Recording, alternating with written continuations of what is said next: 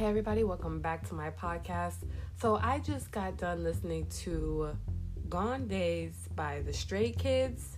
Oh my goodness. The music video was super creative. I know they had fun creating that. And this song, it sounds like something to be listened to before New Year's or on New Year's night because gone days, you know, letting go of all that stuff that happened before. Like, let's just get rid of it because it didn't happen, okay?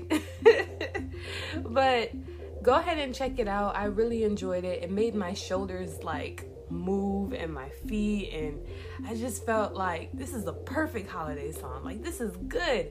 And the singers, they just look so clean and so fresh. They look like cool people, you know.